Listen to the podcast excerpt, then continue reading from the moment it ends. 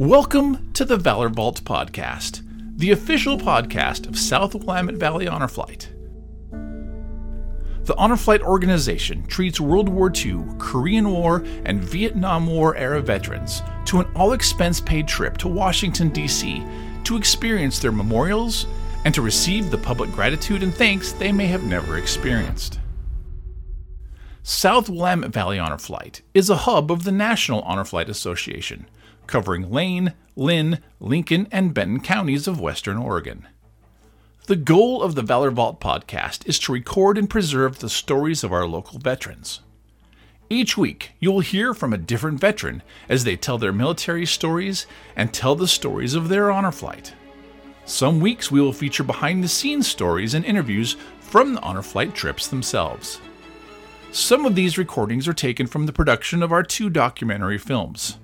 Forgotten Heroes, an honor flight story, tells the experiences of World War II veterans. Welcome Home, an honor flight story, covers the Vietnam War era. Both films can be seen at www.swvhonorflight.org. The interviews featured on this podcast are unedited, as we don't want to take anything away from the veterans' stories as they choose to present them. This week, the Valor Vault podcast features an interview with Jack Douglas Sumner, a former supply officer from the United States Corps of Cadets at West Point, a retired support platoon leader at the 12th Infantry Regiment, who currently lives in Junction City, Oregon. Jack attended his honor flight in October of 2019, and his grandson served as his guardian for the flight. Here now, Jack Sumner.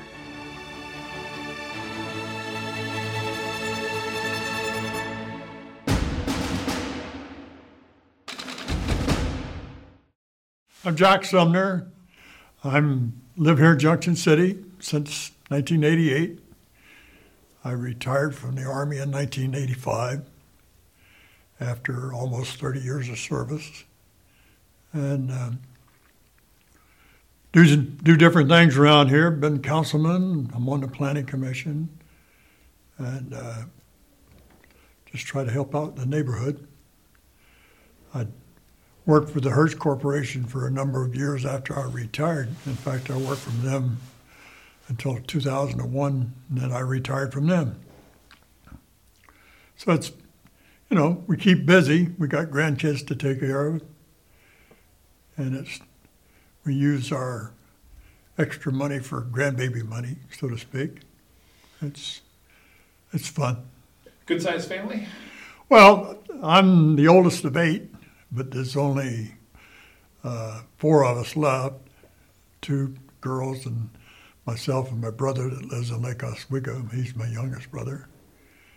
And uh, but I have, of course, a wife and two girls. One's in New Jersey, one's here in Eugene. My son is in South Carolina. He's retired from the service as well, and uh, he's a government contractor. In fact, uh, he's going this week to Bahrain to do some work there for a few months. So, how did you hear about Honor Flight?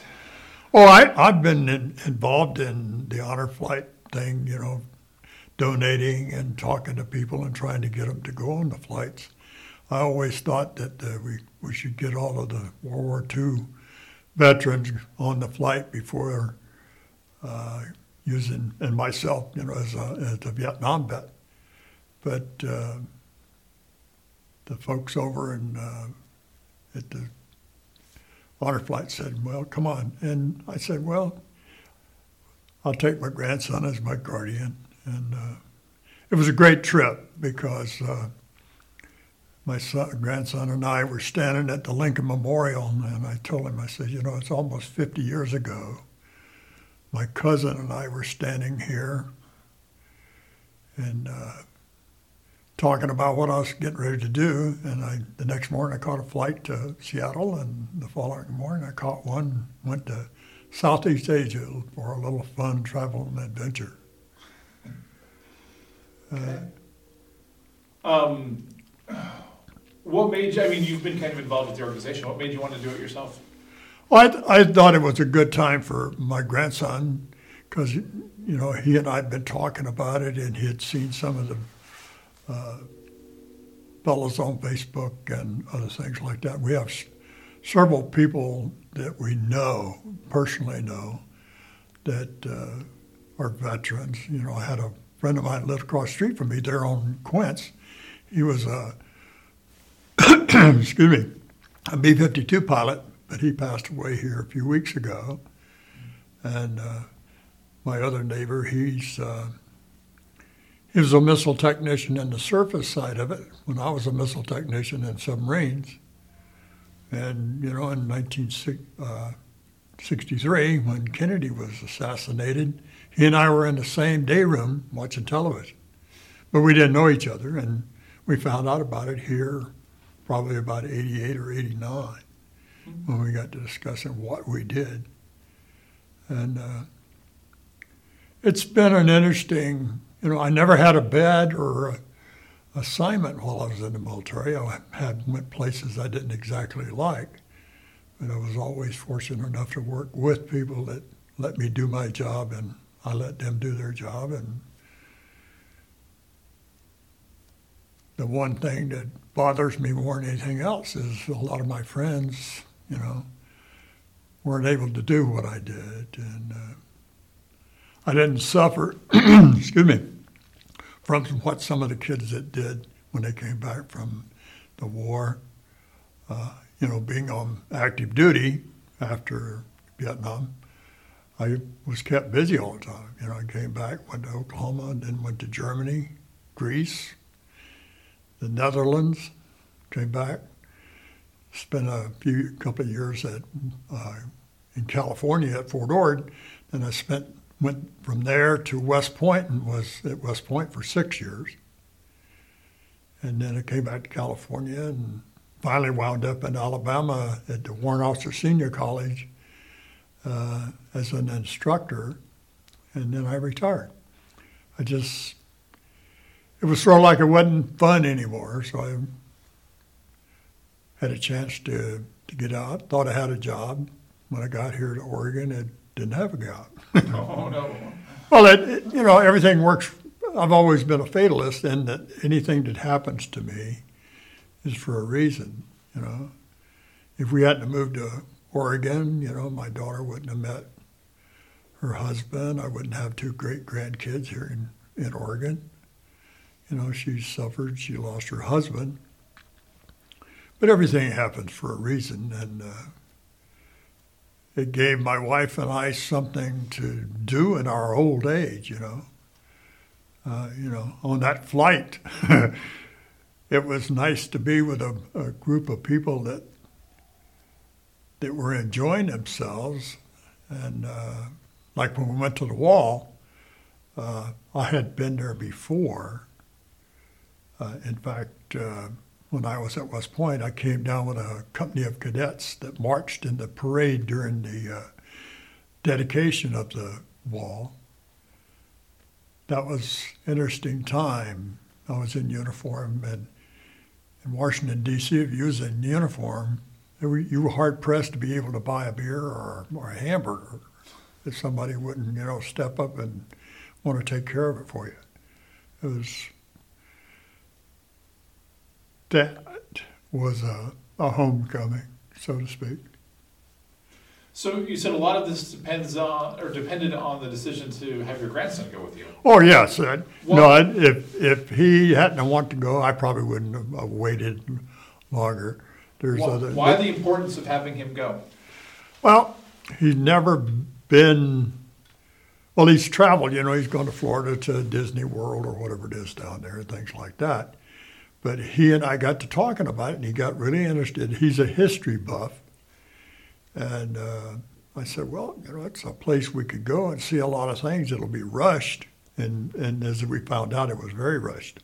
We could have we could have stayed a week and wouldn't have gotten everything done that we wanted to do. But uh, it was it was a turning stone, so to speak, when he got in got interested in it. And I said, "Well, let me call up and talk to the folks and see when we can go." And I was already on the list, so they said, "Well, called me up and said, "Okay, October good for you?" And I said, "Well, sure." and as it turned out, he only missed uh, one day of school. You know, he arranged it with his professors to take care of his work, and we left and went on the trip. And we didn't. In fact, uh, when we got back, we were going to stay the night in Portland, but he had a class the next morning, so my wife picked us up, and we left rather than doing so the next day, which was scheduled for the other folks. Uh, now, my, uh, I'm very proud of him, and I, anything that I can do with him is uh, a bonus, you know. And he enjoyed, uh, even with the rushed pace, he, he enjoyed. Oh yes, enjoyed... we had we had a surprise when we were in Westin at the hotel. My son that lives in South Carolina, he drove up, and we got off the bus, and there he was, and uh, that was very good, you know. Three generations, you know, standing there, got to meet some of the motorcycle drivers that were escorting us on those trips. Those folks, you know, some of them were veterans, some of them were still on active duty that were, you know, riding the bikes to, to escort us to the first trip there that day. Now, we got to meet a, a lot of uh, interesting people. My grandson, uh, you know, as my guardian, I'm sort of a bad person to be a, have a guardian. Uh, I tend to walk away and do my own thing. and his uh, leader, team leader, had to get after him about, you know, you need to keep a hold of your grandfather. He's, uh, you know, wandering off. And, you know, I'm not, I'm old, but I'm not feeble and stuff. And so I talked, he told me about it. I said, well, I'll talk to him. So I talked to his team leader. I said, if you want to get upset with somebody, just get upset with me. it wasn't meant to, uh, you know, get him in trouble. Or well, he wasn't in trouble. It's just that they want to make sure that the guardians stay with the uh, the veteran, so that if they need something, uh, they can get it for them and, and assist them. I've even talked to Mike Punchguard and uh, the other folks uh, about being a, a, guardian, but I'm too old. You know, they don't want anybody older than 70, and well, that leaves me out. I'm 80. Uh, so tell me about Washington D.C. You granted you've been there before, right? And, and how was it for this trip? Oh, it was great. Uh, we got to go to several places that uh, we hadn't been before. You know, the DAV uh, memorial was new. Uh, we went to the Air Force uh, facility. And uh, but we missed out on going to a couple of places because they were closed. Uh, the the big thing for me uh, was going to the wall. I got a couple of rubbings while I was there, because before when I'd gone to the wall, they had, you know, you could get slips of paper and do it yourself, and you should still do that. But they had a fellow that was walking around had a little electronic device with him with some paper, and he would find uh, the veteran you're looking for and uh, get a rubbing. The fellow that I did, I, he and I uh, had a little excursion the same day in 19 in 1970. He got shot down in the morning. I got shot down about an hour and a half later, and uh, but he didn't survive his his encounter with the, the other people. Nine, I just spent the night on the river with the riverboat guys, and next morning we got another aircraft in to pick us up, and we went back to work. Uh, we spent the outfit I was in when I see I came out of the Navy into the Army, and a lot of people thought I was crazy, but at the same time, it was something I wanted to do. Uh, so when I got in country, they asked me, where you want to go? I said, well, let's go to an infantry outfit. And they, they thought, again, they thought I was a little rocker. But I figured if I was going to be there, I might as well be with the guys that get trained to do what they were doing. Not that the other people that drive trucks and cooks and artillery or whatever don't do their job. They're all trained too. But the infantry was the one that was fighting that thing. You know, the six people backing up every infantryman there to make sure he's got his beans and bullets. And uh, my job with the infantry battalion was the support platoon leader. I made sure that they got plenty of food and water and bullets and every once in a while a beer or two and some soda. But I enjoyed my time over there. I, I still talk with guys from my outfit. They have a reunion every year back in uh, Missouri, and I made one.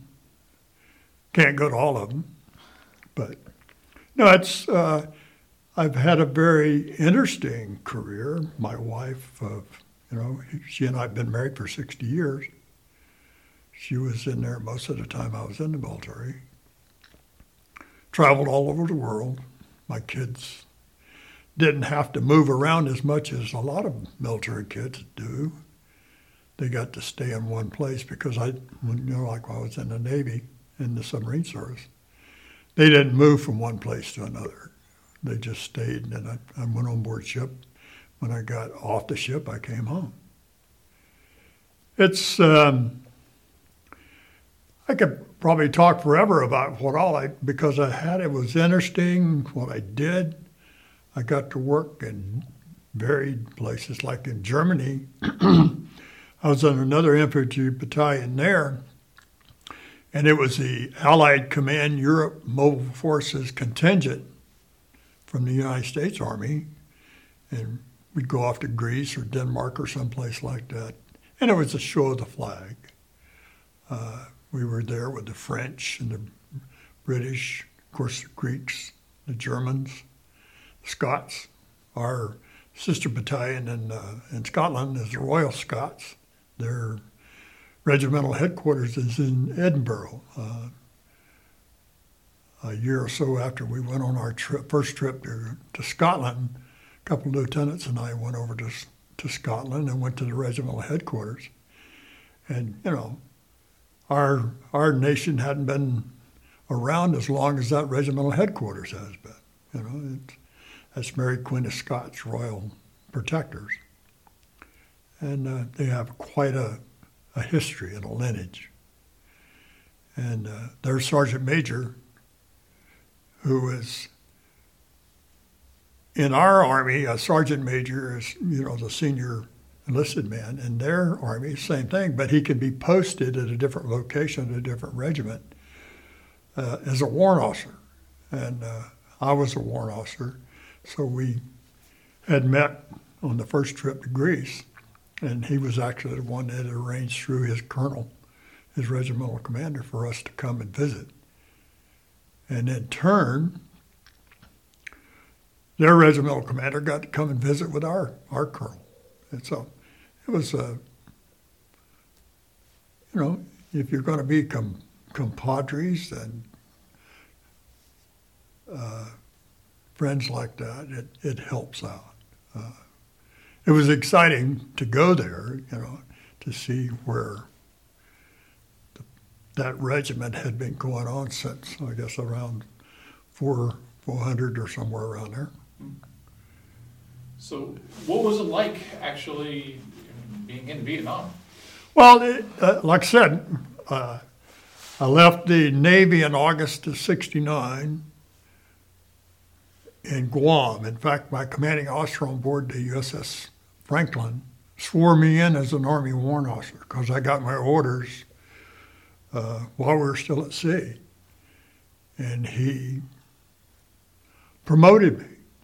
And uh, as soon as we got back to Guam, I went up to Andersen Air Force Base, I guess it's called, it's called Anderson Field, and caught a plane back to um, Hawaii and then spent a night there and then caught a flight on to California so I could get home. And um, stayed home for about a week or so, and then we went to Virginia, and then went to Vietnam uh, in late 69 and flew into Cam Ranh Bay and late at night and they gave us all of our things that we needed, and asked like asked me where I wanted to go, and I told them, and they said okay.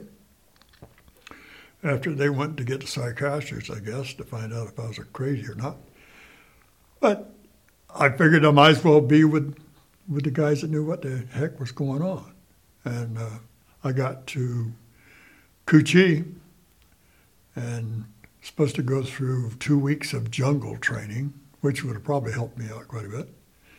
But the people that I was with, my reg- battalion, they found out I was there, so they came over and barred me and said, we will, we'll send him back when we can spare him. Well, they never did.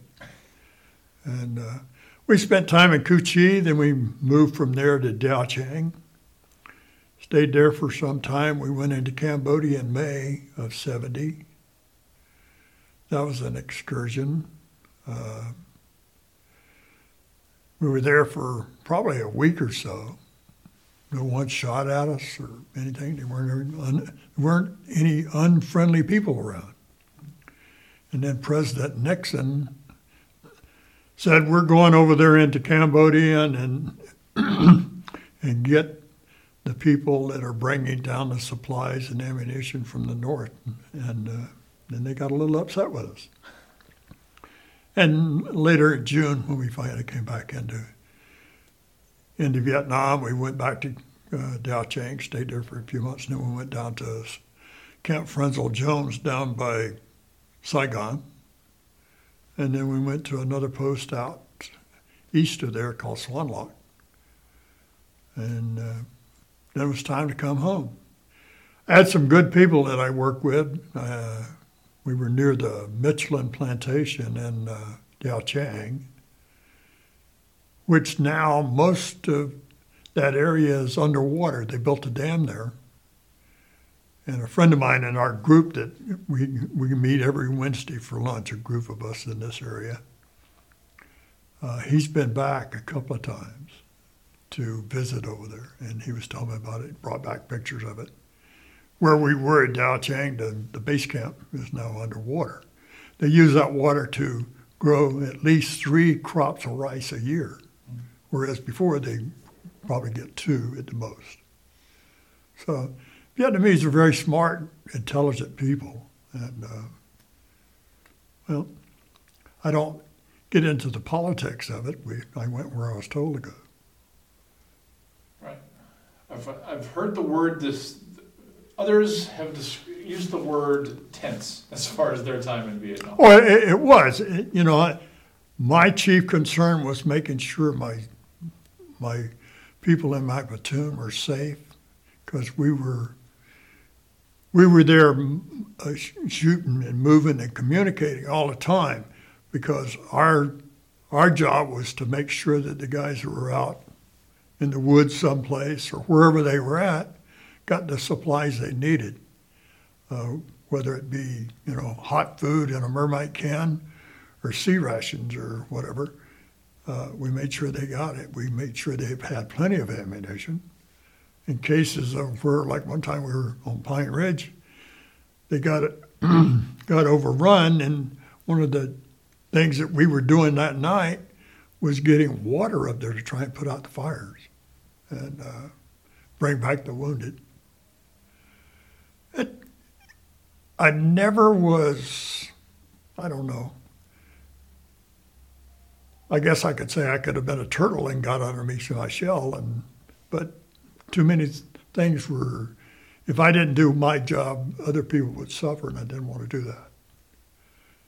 Because you know I was 31. Most of the guys that were there were in their 20s or, or teens, so I was an old man compared to them.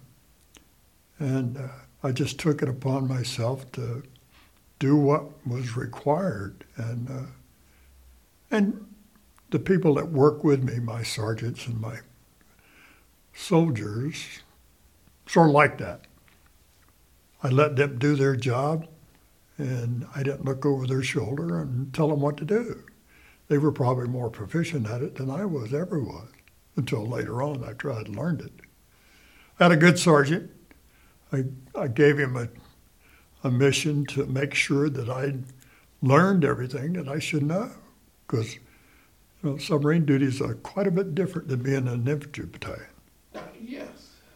But it, it was exciting in that we were always doing something. You know, we didn't sit around. You know, sometimes it got a little boring when you sat there for two or three days and you didn't get a mortar or a rocket at you. But the people around Dau Tieng, I guess they wanted it pretty bad because it, 48 hours and you hadn't had a rocket or a mortar in there, you got to get a little Nancy and start, you know, staying away from uh, the open areas. But, um, you know, it, you know, I, I've heard the, the saying, you know, that uh, the little kid asked uh, his grandfather if he was a hero, and he said no. He uh, knew quite a few of them, you know, or, you know, however the saying goes. It probably comes from one of the World War II movies or whatever. But I've heard it from other kids that talk about their grandfathers and their fathers. Uh, what we did was not popular. It wasn't popular at home, of course. And I've had a couple of experiences, you know, with people getting a little uptight and up, up in my face, but you have to shed that or you dishonor your uniform. And I wasn't going to do that. So. So let's let's let's cover the extremes here. What was the best part about being in Vietnam? Oh, it, the the comrade, comradeship. You know, the people that you were with. You know, the lieutenants, the young lieutenants that had been through infantry training. You know, OCS or uh, West Point, depending on where their commission came from and where they were from. Uh, it was uh, a melting pot. You know, we knew the good lieutenants. We knew the young lieutenants that needed a little help. Uh, you know, the captains had been there before. You know, they were, for the most part, on their second tour. Uh, my first captain, John Lochner, uh, he was on his third tour. And when I first met him, he and I got talking. He said, I'm going to complete this tour. He said the first two tours he didn't complete. He got he didn't pay attention to his his sergeant and he got shot. So he said, I'll leave it at that. The second time he got over, he was with the ARVN uh, Airborne, and he jumped out of a perfectly good helicopter and busted something. He had to go back to the States. So he, like I said, he was there on his third trip. Uh, some of the lieutenants I still run into every once in a while. Some of them, one, one uh, captain that was with me over there, I served with him again in Germany and again at West Point. And uh, I was lucky enough to see him retire out of the Army as a lieutenant general. And uh, he was just an old Southern boy from, from Arkansas, slow talking, and it was disarming to people because they thought that because he was slow talking and that he was not very bright. But as it turns out, he was about sixth in this class at West Point. So he was a smart fellow. And uh, he had a lovely wife that was a taekwondo black belt that used to use him as a practice dummy. no, I had some very good friends, uh, and I still have good friends that I get to talk to or write every once in a while. I lost good, some good friends over there. In fact, at the end of it, you know, in the last few months that I was there, I, I didn't want to become friends with anyone. Uh, it's been one of the things that's been one of the things that I have with my with my doctors is, uh, you know, one year here in 2012 and 13, I lost three brothers and eight real good friends of mine. So I was saying, damn, excuse me on language, but it's not a good idea to be a friend of me or kin to me. And uh, that's something that I wrestle with all the time. And uh, my wife is very supportive.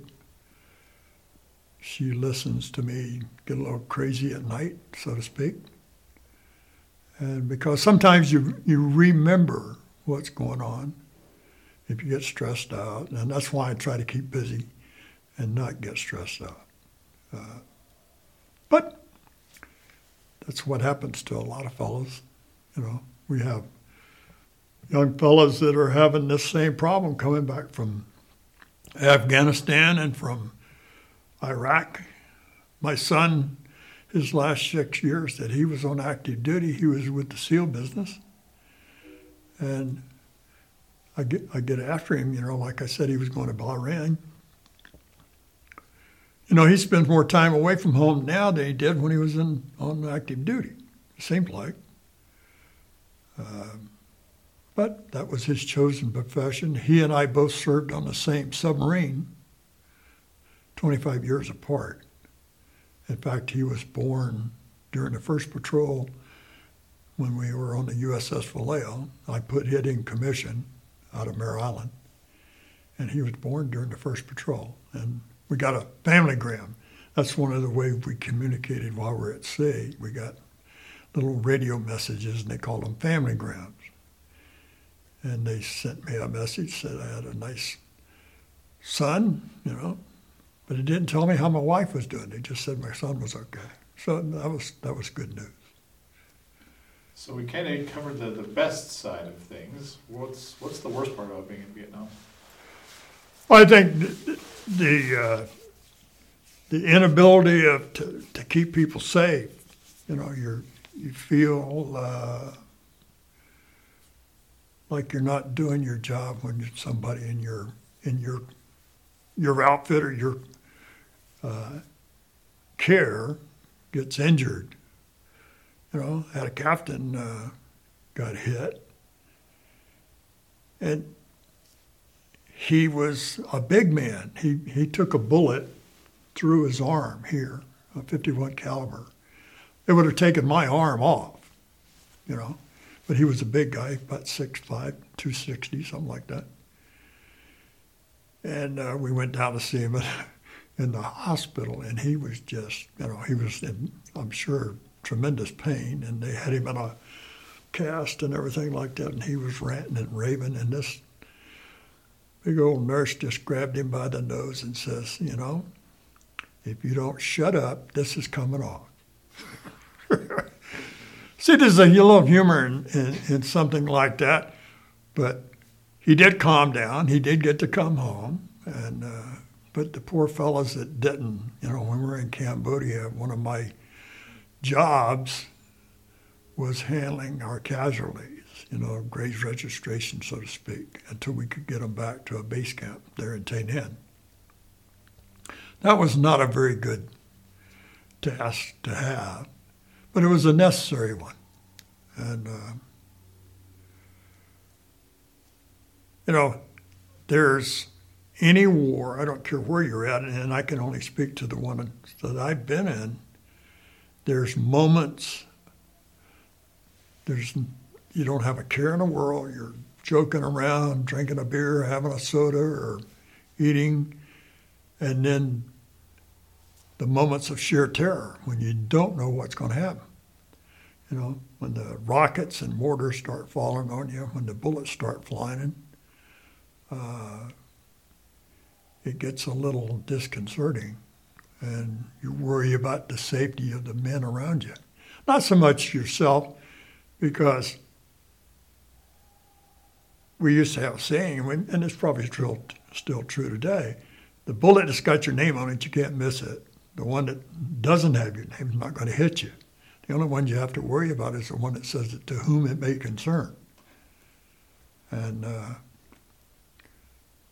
uh, a friend of mine, uh, he was a, a, senior warrant officer. It was our maintenance officer. Uh, he was a W3, and I was a, a brand new warrant officer. He was sort of a fatherly figure to me. I mean, he wasn't that much older than I was, but he had been in the Army a lot longer than, of course, than I had. And he says, you know, this, it's here's what you do. Worry about the things you can take care of, and don't worry about the things you can't have anything to do with. You know, you can't control things that you know you don't you don't have any control over. The ones you do, do the best you can, and hope for the best. And uh, is that being, I don't know. And, and two, I'm a fatalist too. Things that happen to me happen for a reason. You know, why did I retire and come to Oregon instead of retiring going back to California? Well, several reasons, but I had three brothers and two sisters here in Oregon. So I figured we'd come and live near my brothers and sisters. My wife was not real happy that we decided to retire. I think she had gotten used to the military, and I think that uh, if we'd have stayed another five or six years, she would have been happier about it. But I tell her, I said, you know, if we hadn't retired, you know, Stephanie wouldn't have met her husband. We wouldn't have two great grandkids. You know, we might have he, she might have met another knothead, and we'd have had a couple of grandkids who wouldn't work that job. So, what can you say? You know, if we had a crystal ball, there's a lot of things that we wouldn't do or would do, right? So you referenced this a little bit earlier, but what was the reaction coming home? Oh, I, I, I, I had a good coming home in that I rode directly into Travis Air Force Base. I got off the plane there, and uh, my wife was there within 25 minutes because we live right there in Vallejo, which is just down the road from Travis. And uh, I was home for a little while and then drove to Oklahoma to be stationed there. I was there, stationed there for a little over a year before I finally got to go to Germany. No, I had some, uh, had a little problem a couple of times with idiots in, in the airport. But uh, one occasion in San Francisco airport, not long after I got back, I was down there getting tickets and stuff to, for the trip to Oklahoma. And I had worn my uniform because I was going to a, a, a a function that night with a bunch of my friends from the submarine service who were stationed at Mare Island. And I figured I'd go in uniform because they were going to be in uniform. And uh, this guy got in my face a little bit, and uh, than just knocking him on his rear end, uh, it was probably one of the biggest and blackest police officers I ever saw, came up and asked if it was a problem. And I said, No, I don't think there is. And he sort of passed along the invitation to the young fellow that was getting in my face that he should move along, go find someone else to harass. And, you know, it wasn't that he was because he was so big and imposing, probably for the fellow that, he, that we were talking to, but it was just sort of a sigh of relief that I didn't get into a scuffle or something like that. Because people have the right to do that because I gave them that right by serving in the military to protect their right to be an idiot if they're going to be an idiot. You know, I don't. I certainly don't agree with a lot of things that are said and done, but in all truthfulness, uh, the First Amendment doesn't say, well, you can say anything that I like, and don't say anything that I don't like. No, it doesn't say that. It says you can say anything you want as long as it doesn't infringe on someone else's rights. And then the interpretation of whose rights is whichever is sometimes winds up in the judge's room. But, you know, you, you can't take things that don't make sense to you and, and try and straighten them out all the time. You know, you have to sort of move along. You know, I had a good a good episode of, of friendliness and family in Oklahoma. When I got there, I went to see a friend of mine's father and mother. Billy Wood and I had been in Vietnam together, and his mom and dad lived there in a little town outside of Fort Sill, Oklahoma.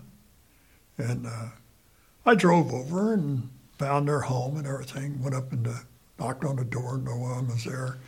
And I was coming down the stairs get in my car.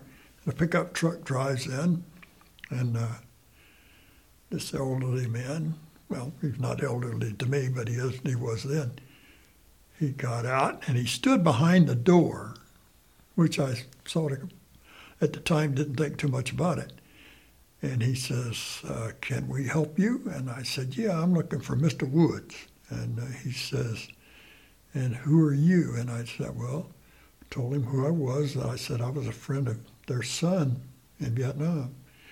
And he turned to the lady and he says, Mama, Jack's here.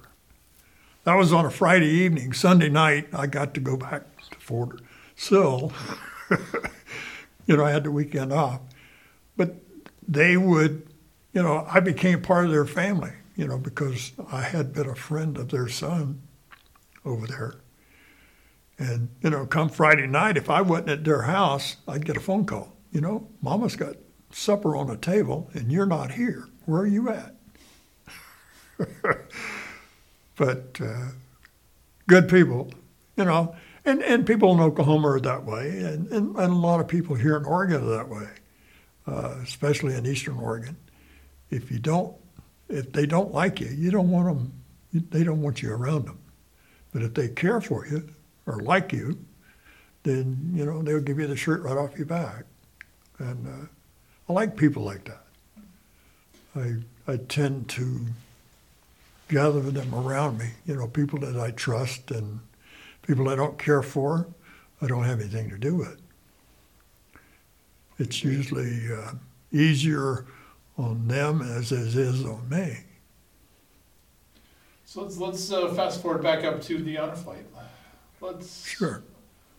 tell me about the the. Uh, we're gonna kind of go through just a quick rundown of the trip. So, how was it listening to the speakers and stuff on Thursday night about the the Arlington, uh, the changing of the guard ceremony? Were you Well, I- that dinner Thursday night? Yes, I was there, and, and I got with Sergeant, retired Sergeant Major that uh, that gave the speech, and uh, he was kind enough to give me his card, and uh, I talked to him about getting a copy of his presentation, and I have since re- received that. I have actually have a, a website that you can go to and download his his presentation, and since then I bought two films that talks about uh, Arlington the history of it. You know, films that's been produced by uh, uh, firms. Yeah, the uh, the sergeant major, he's a, a state police officer, and uh, we met a couple of people that he knew when we were there at Arlington. One of the ladies uh, got me and my grandson up above the where the soldiers were marching uh, across the uh, area there at the uh, Tomb of the Unknown. So we had a good view. I got some good film uh, uh, recordings from my phone and also some good photographs. It was uh, very enlightening. I had been there before and had met with the people that with the, the Third Infantry folks. There was quite a few people that are in the Third Infantry Regiment there that are not necessarily you know, uh, honor guards uh, that support them. And uh, the people that are in the honor guard, you, I'm sure you know, are all selected because it, you know you have to volunteer to do it and start off with, and then you have to prove yourself. And uh, they have ladies in that uh, garrison of people that, that that do that job. That is quite an honor to do that. No, it, it was it was quite exciting. You know, the uh, one of the ladies said, "Make sure you bring your wheelchair so you can get up there and watch it a little closer." I I did. We had a wheelchair for me, but I usually was the one that was pushing it to carry our junk in. You know, the stuff that we had in our pouches or whatever. Uh, and, and at times it was good to have a, a place to sit down. And like I said, my grandson was taking care of somebody that was not as as infirmed, and I, maybe that's the wrong term to use.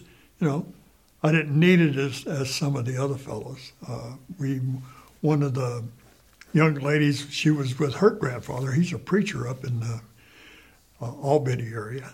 Uh, they were in our group, and we would sit and talk about different things. And uh, I really enjoyed that. And, and going to Arlington uh, has always been, I've been there three times for funerals of friends of mine. Uh, I've been there a couple of times with my wife, you know, when we were on the East Coast visiting our, our kids in, in New Jersey and in South Carolina. And uh, it's, uh, it's a hallowed place uh, that we have to have such a large place to bury our military dead. Uh, but at the same time, it's nice to have them, in a large.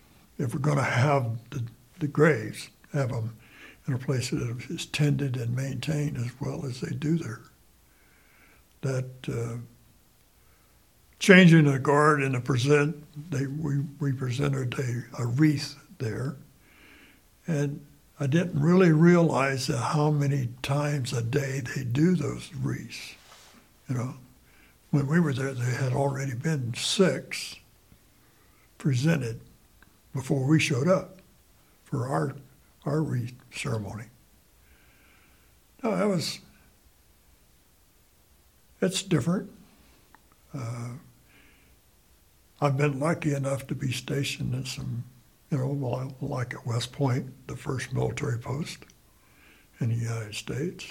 Go to Arlington, you know, General Lee and his family, their property was taken. They tried to get it back more than once.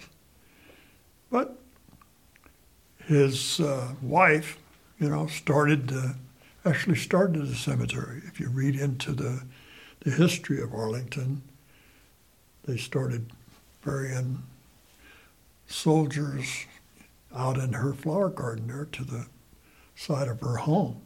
And uh, after they confiscated his land, it became a, a, a, a, cemetery, a national cemetery. Tell me about the World War II memorial. How was how was it seeing that with the? the well, I, I, I, like I said, at the times I had been before, that wasn't there. That was really great to see. And one of the interesting things is that uh, Kilroy, you know, I said, everybody, you got to go find Kilroy where he's at. Well, Kilroy's there twice, one on either end. And uh, my grandson and I, I told him, I said, you need to find that. So he did. And then I said, well, no, you didn't find both of them? And he said, what do you mean, two? I said, yeah, there's two of them. But that was just something, sort of a gimme uh, to get at him because him being the history buff. And uh, I got one on him. So, you know, it's part of that grandfather grandson thing.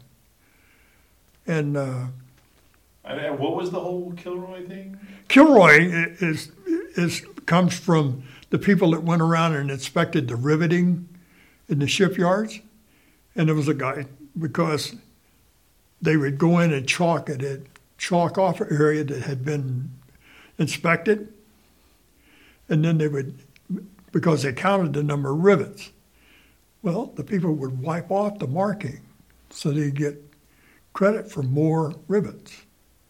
So this guy started this Kilroy design, you know, him looking over a fence. says Kilroy was here.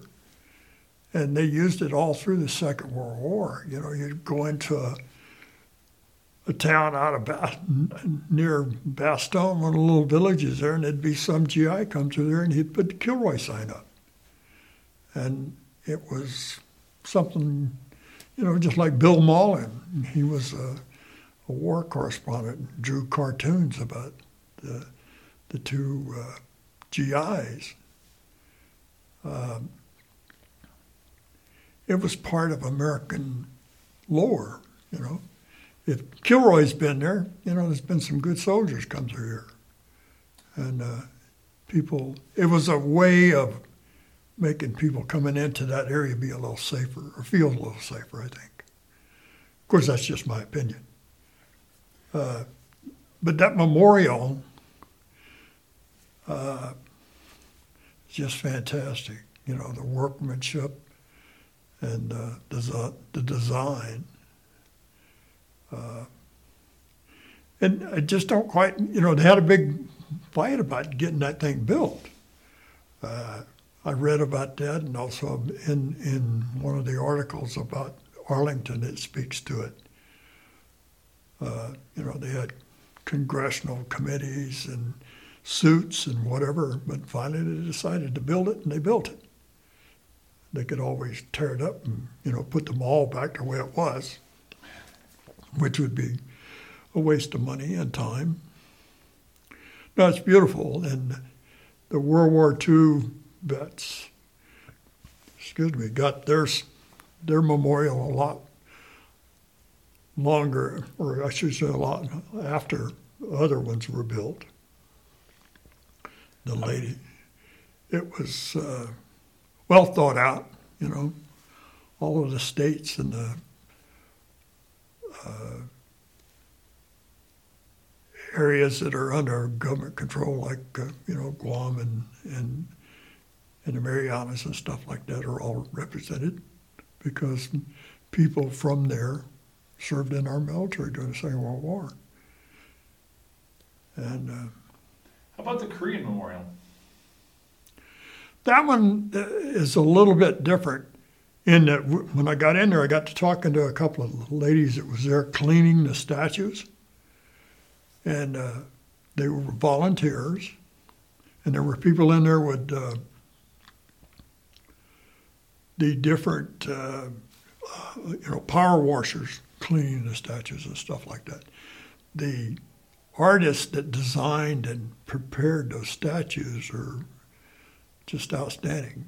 The like, like faces and features of the hands on the weapons and stuff like that. Whoever did those knew what they were doing.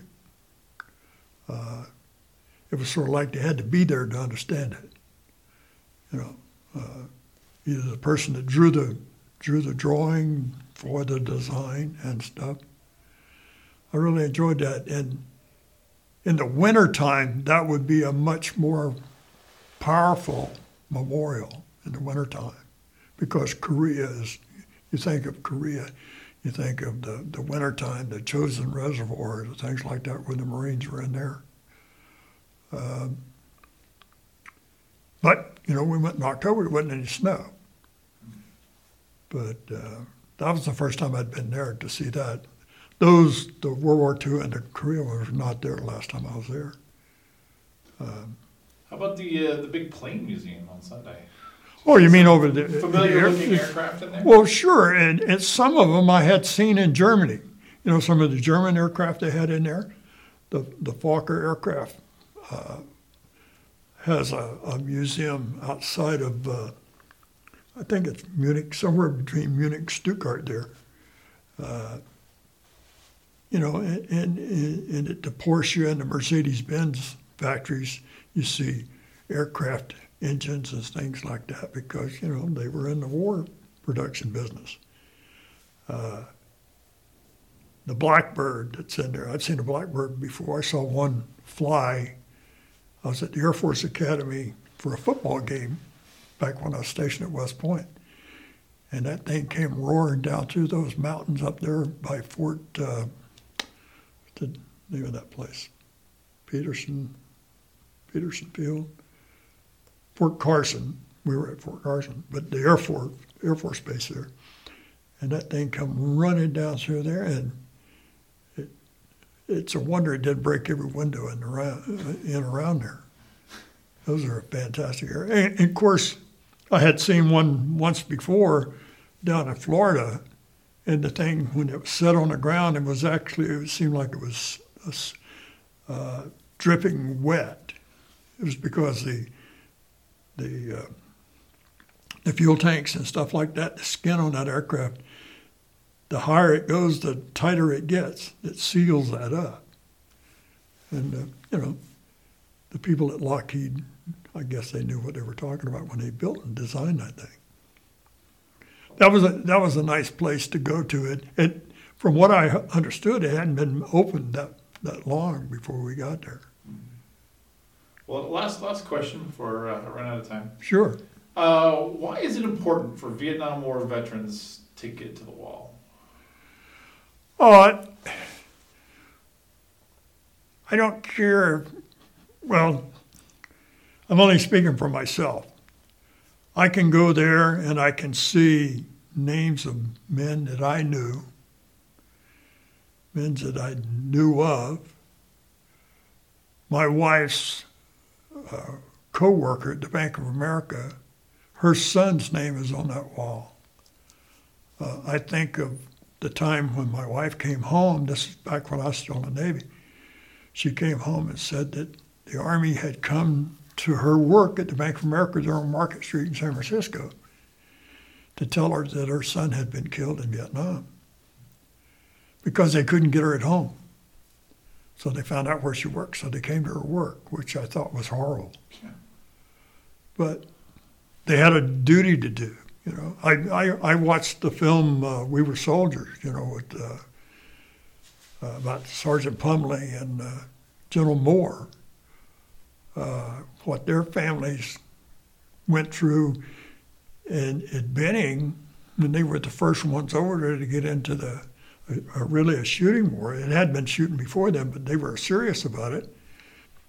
And the cab drivers coming around to deliver the the the telegrams, you know, and it was a very good portion or good thing in that film about the the tragedy of here's this poor guy. It wasn't his fault that he had to deliver those things, but they should have thought about doing something better. You know, and later they did, of course. They got a little better at it as we killed more people.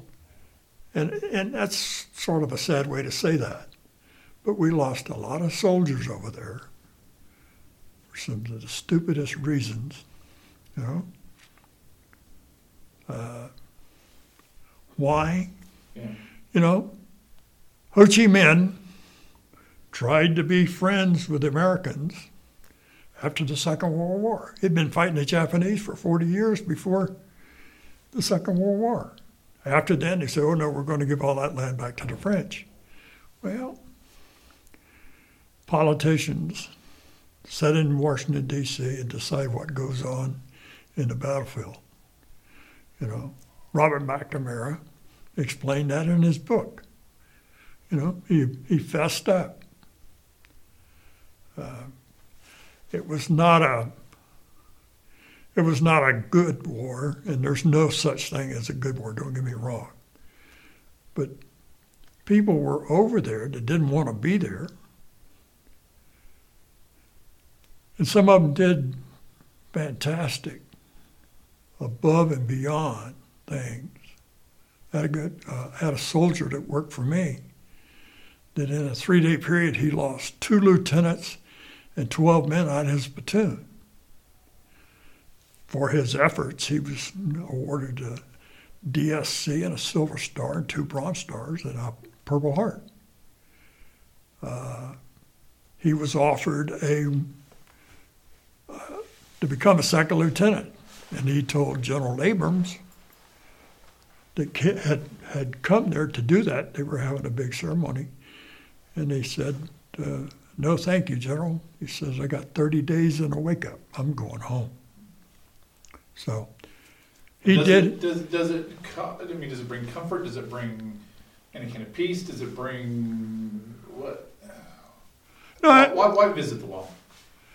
Well, it, it, it's to visit a friend, a comrade, to uh, to be there, and uh, it's a memorial to the men and women that lost their lives uh, defending our nation's ideas and things. Uh, the uh, the one thing about it is it's so monumental. You know, you walk up on that thing and it's just the lady that designed that. I, she's fantastic. Uh, to have designed that and, and to see that, you know, we start out in when 58 or something like that's the first one to 75. The names and of people, and I'm sure that they, I don't know how they do it, but I'm, I'm sure somewhere they they've had they've had to add people's names on there that they found out later. You know, I wear this bracelet of a fellow that didn't come home yet. Hold it up a little bit. It's a it's higher, a, a little bit, a little higher. higher. There you go. It's a it's it's MIA brush bracelet that I got there when I when when I went there the first time, and I got to looking at the names and everything, and I saw this. I said Cambodia, 19 May 1970. I said, "Holy crap! I was there." And since then, I researched this young gentleman and everything, Bunyan Price from South Carolina, North Carolina, beg your pardon. He was about six clicks from where I was when he got shot down. Two of the guys became prisoners of war. One guy got away and almost got killed by our own folk, him trying to get back into safety at a base camp. But they've never found his remains. And uh, my wife here a few years back, she she got a silver piece of metal. This is stainless or something. And uh, she had it engraved the same as this. And I wear that on special occasions. This one here I wear all the time. Because this guy was, like I said, about six clicks from where I was when he got shot down. And, you know, if we had been a little closer, maybe we'd have been able to help him. But we weren't. And, and how did I find this? God knows. Like I said, everything happens to me for a reason. Right. And uh, people say, well, what's that? And you explain it. I well, why are you wearing that? Well, why not? He's a, a friend of mine. He's a, a, soldier friend of mine, you know. And uh, there's a lady here in town, and she has one for her, for her brother. Her brother's never come home and she has his bracelet. But war, you know, I was, like I said, I was 31 when I got over there. I had been in the submarine business for a long time. It's completely different than being in combat.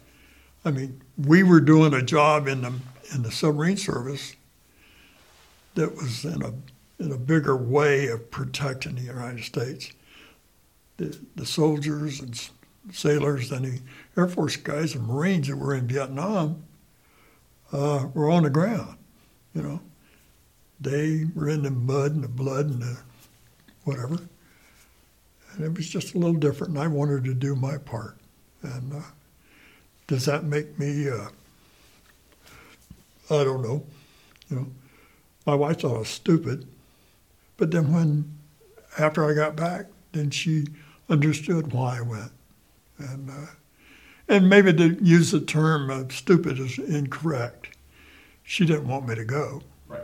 You know, we had two children, young kids. And uh, you, were, you were very dedicated. Well, I, I was a professional, if you want to say it that way, because I went other places that, you know, things have happened not as bad as that, but you know, uh, it's nice to be. it had been places where I got shot at and couldn't shoot back. Then when I got to Vietnam, you know, or before then, uh, you know, I was able to shoot back, or duck and run, or whatever you want to say. But it, it, was different. I enjoyed my time in the military and my wife was right. I may have, I may have should should have stayed longer, because I could have, and uh, but a lot of things changed if I'd have stayed. You know, Everything happens for a reason. that's right. That's right.